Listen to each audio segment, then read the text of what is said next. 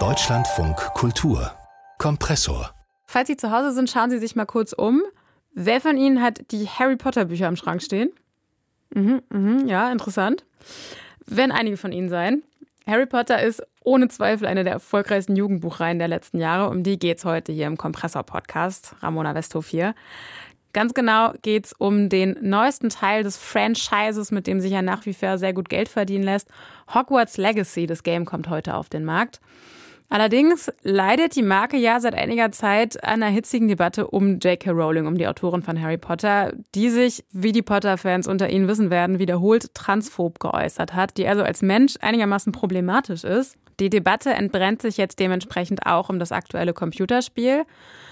Meine Kollegin Lara Kalbert hat das Spiel für uns gespielt, darum geht es hier gleich auch. Aber zuallererst müssen wir mal diese Debatte einsammeln. Es gab im Vorfeld viele Stimmen von Fans, wie sie mit diesem Spiel umgehen sollen, ignorieren, kritisieren, boykottieren. Was ist da genau der Hintergrund?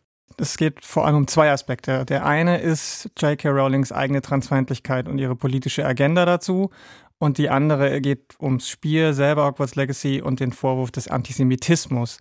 Ähm, die erst, zum ersten Punkt, die ersten eindeutige öffentliche Äußerungen zum Thema Transgender von Rowling geht ungefähr auf Dezember 2019 zurück. Da hat sie sich auf Twitter geäußert und äh, seitdem äh, betreibt sie konstante Stimmungsmache durch Verbreitung von Desinformation, falsche Behauptungen und provozierende Statements, um gegen Transpersonen irgendwie Stimmung zu machen. Zum Beispiel verbreitet sie weiterhin den Mythos in einem Blogbeitrag, der Transpersonen pauschal als SexualstraftäterInnen darstellt und ist damit eine direkte Fortsetzung von ähnlichen Mythen, die früher besonders zur Verunglimpfung von homosexuellen Männern erzählt wurden. Und dieser Antitrans-Aktivismus geht äh, zum Beispiel auch ganz aktiv ins Tagesgeschehen ein, denn ähm, sie macht da auch Kampagne in Bezug auf das Selbstbestimmungsgesetz in Schottland. Jetzt hast du auch Antisemitismus erwähnt. Worauf bezieht sich das? Naja, das Spiel bedient antisemitische Klischees und Narrative, die in vielen Fällen eine konsequente Fortführung von den Ideen aus den Büchern sind, also direkt von Rowling selbst. Denn die Goblins, die da vorkommen, die dienen da so als antisemitisches Klischee in der Wizarding World. Und das greift die Handlung auf und stellt es sogar in den Mittelpunkt, denn es geht um einen drohenden Goblin-Aufstand und damit verbunden eine geheime Goblin-Verschwörung, die die Welt bedroht und dafür unter anderem SchülerInnen aus Hogwarts entführt. Und die Goblins sind, wie Rowling sie auch in den Büchern beschreibt, ähm, genauso sehen sie aus, klein, hakennäsig, ausgesprochen gierige mhm. Wesen, die auch das magische Bankenwesen in der Welt von Harry Potter kontrollieren. Also ganz, ganz nah an den Karikaturen der antisemitischen Hessschriften auch zur nationalsozialistischen Zeit. Und die Handlung passt auch zu dieser Verschwörungsideologie der jüdischen Weltverschwörung. Das, da gibt es ein bisschen so ein Gegenargument, dass das ja alles nur von Märchen eigentlich abgenommen ist und Folklore und Rowling das gar nicht selber sich ausgedacht hat. Aber das Ding ist, das ist selber in der Forschung schon als antisemitische Tendenzen ähm, festgelegt. Also dann hat sie sich halt im besten Falle daran bedient, ähm, ohne es zu wissen, aber macht es jetzt, verbreitet es jetzt weiter, nachdem es kritisiert worden ist. Jetzt ist natürlich eine der Kernfragen, die sich äh, Fans stellen, unterstützt man durch den Kauf und durch das Spielen direkt oder indirekt denn diese Agenda? Also Rowling selber war nicht direkt an der Entwicklung von Hogwarts Legacy beteiligt, das kann man sagen. Das Spiel hat nur indirekt mit ihr zu tun, weil es in der Welt, die sie aufgebaut hat, spielt. Also sie hat nicht an der Story mitgeschrieben oder hatte direkte Einwirkungen dazu. Aber das Studio selbst, Avalanche Software, hat, wenn auch ein bisschen vage, aber hat selbst gesagt, dass Rowling und ihr Team, AutorInnen-Team oder PA-Team Einfluss auf, darauf genommen hätte. Und davon ab ist es so, dass Rowling einfach weiterhin daran verdient. Also sowohl mhm. finanziell natürlich durch Lizenzen als auch durch die Aufmerksamkeit, solange Harry Potter-Universum im Gespräch bleibt und groß als Marke gehypt wird, bleibt sie ja auch im Gespräch und kann davon natürlich dann auch in Zukunft zehren, wenn weitere Geschichten aus dem Universum kommen.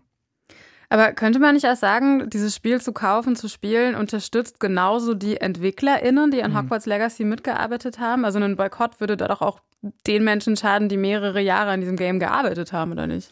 Ja, nein. Also die EntwicklerInnen, die da angestellt sind, die gehören, wie gesagt, zu, zum Avalanche Software und Avalanche Software ist eine hundertprozentige Tochter von Warner Brothers. Mhm. Und Warner Brothers ist eines der größten Medienunternehmen für Unterhaltungsmedien, also Film, Fernsehen, Videogames. Mhm. Es ist sehr unwahrscheinlich, dass die nicht schon im Vorfeld alle bezahlt werden. Das ist kein Indie-Game-Studio oder so gewesen. Die werden auch nicht am Erfolg beteiligt in der Regel.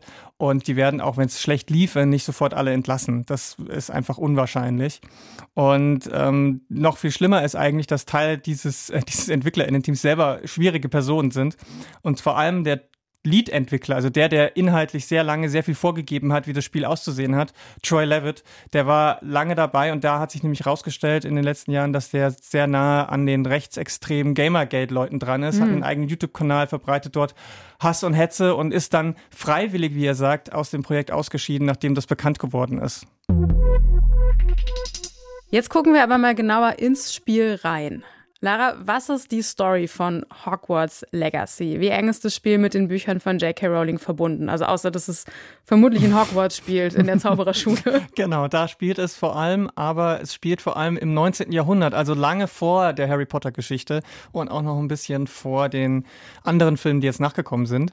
Und äh, ist aber offiziell in der Welt und man reist an viele Orte abseits von Hogwarts auch, die man aus den Büchern mhm. und den Filmen kennt. Und man bekommt selber als Figur, als spätberufener Schülerin nach Hogwarts, lernt dann dort Zaubersprüche in den Klassen, setzt sich aber auch im Kampf gegen Monster, Goblins und dunkle MagierInnen durch mit diesen Sachen, Zaubersprüchen, die man da lernt. Man kennt's, Levioso und Konsorten, äh, Stupo, Stupefy und so. Ähm, Fast. ja, ich, das Problem ist, wenn man das Deutsch und Englisch immer durchmischt, in Deutsch gelesen, auf Englisch dann das Videospiel spielt, dann stimmen auch die Sprüche nicht. Das stimmt. Zurück zur Story. Genau. Und das Ding ist, wie gesagt, wie vorhin schon angedeutet, es geht um den Goblin-Aufstand. Ähm, und da haben sich ein dunkler Magier-Mensch und ein Goblin-Hardliner zusammengetan, um eine legendäre, supermächtige alte Magieart zu finden. Ancient Magic, wie es mhm. immer so heißt. Und dieser Anführer der Goblins, Ranrock, der geht dabei super brutal vor und will die Magie nutzen, um sich gegen die MagierInnen äh, zu erheben, die traditionell ja, wie wir wissen, ähm, auf die Goblins herabsehen. Die, dürfen, die Goblins dürfen eigentlich gar nicht so wirklich Magie machen, dürfen keine Zauberstäbe haben, sind so zweite mhm. Klasse.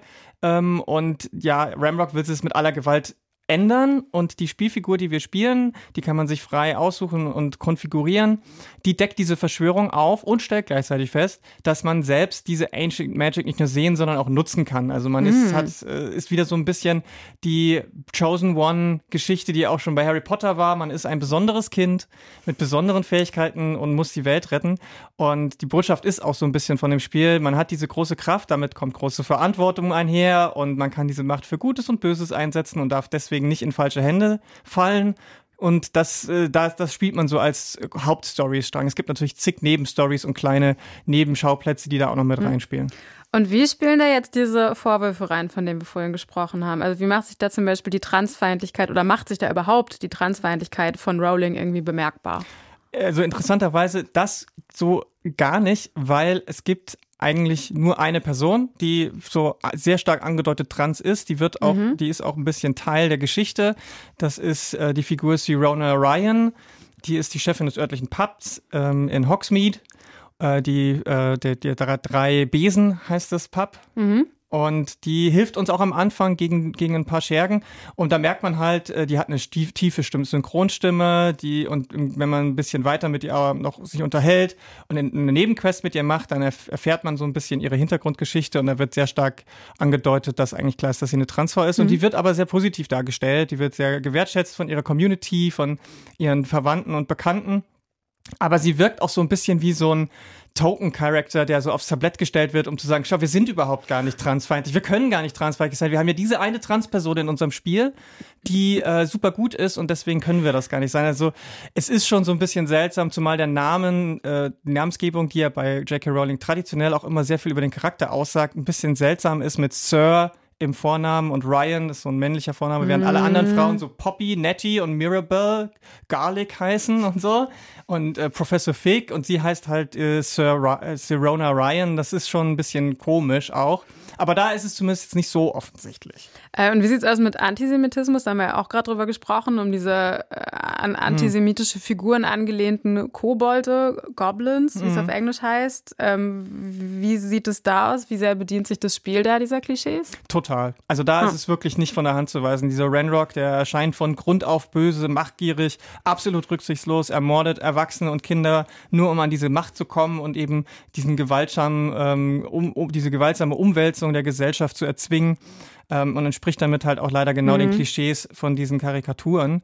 Und ähm, dieses berechtigte Anliegen, was er ja eigentlich hat, dieser sozialen Ungerechtigkeit, das wird auch äh, überhaupt nicht anders irgendwie dekonstruiert in der Geschichte. Also es gibt einfach auch keine Möglichkeit, das friedlich zu lösen. Man selber als ähm, junger als Teenager muss auch andere Magier umbringen und so weiter. Also es ist wirklich äh, knallhart.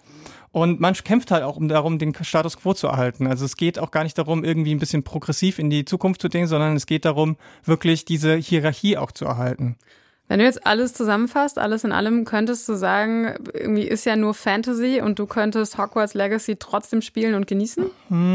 Also rein technisch, wenn man das natürlich so ganz runterbricht, ist es ein okayes Spiel. Also es macht jetzt nichts anders oder besonders neu oder kreativ als viele andere Open-World-Spiele, die da, die man so gespielt hat, vielleicht in den letzten Jahren. Ähm, es läuft okay, nicht ganz so te sau technisch sauber wie vielleicht andere, aber es macht schon, an sich macht es schon ein bisschen Spaß, so rumzufliegen auf dem Besen und, und mit den Zaubern rum. Aber inhaltlich ist es halt echt mager. Für die lange, lange, viel, viele Spielstunden, die man da reinsteckt, ist es dann doch so eine Geschichte, die man schon kennt. Wenn man die Lizenz jetzt nicht hätte, dann würde man wahrscheinlich das Spiel auch nicht so mitkriegen, ähm, ohne diese ganzen Harry Potter ähm. Und leider ist die Marke halt so schwer mit der Autorin Rowling verbunden, dass es halt untrennbar ist. Also wenn man das spielt, dann kann man sich davon eigentlich nicht lösen. Und durch die Figur zum Beispiel von Sirona wird es einem ja auch wieder in, die, Mhm. in die, das Bewusstsein gestürzt, äh, gespült und die Goblin-Sache ist auch eindeutig. Also ich finde es sehr, sehr schwierig, das einfach in Ruhe irgendwie für den Spielspaß zu spielen. Lara Kalbert über das neue Harry Potter Spiel Hogwarts Legacy, das aktuell viel diskutiert wird, weniger wegen des Spiels selbst, sondern wegen politischer Inhalte und wegen Äußerungen der Harry Potter Autorin.